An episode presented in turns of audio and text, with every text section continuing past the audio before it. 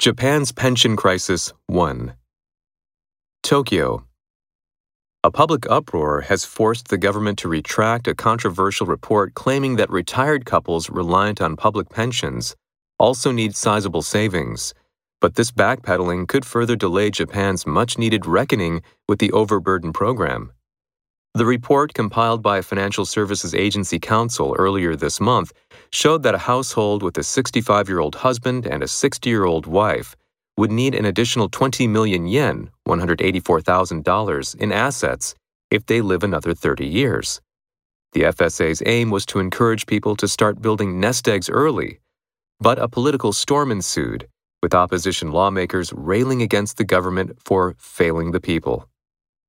Under pressure, Financial Minister Taro Aso opted for the unusual move of rejecting the report Tuesday, saying it had caused uncertainty and misunderstanding.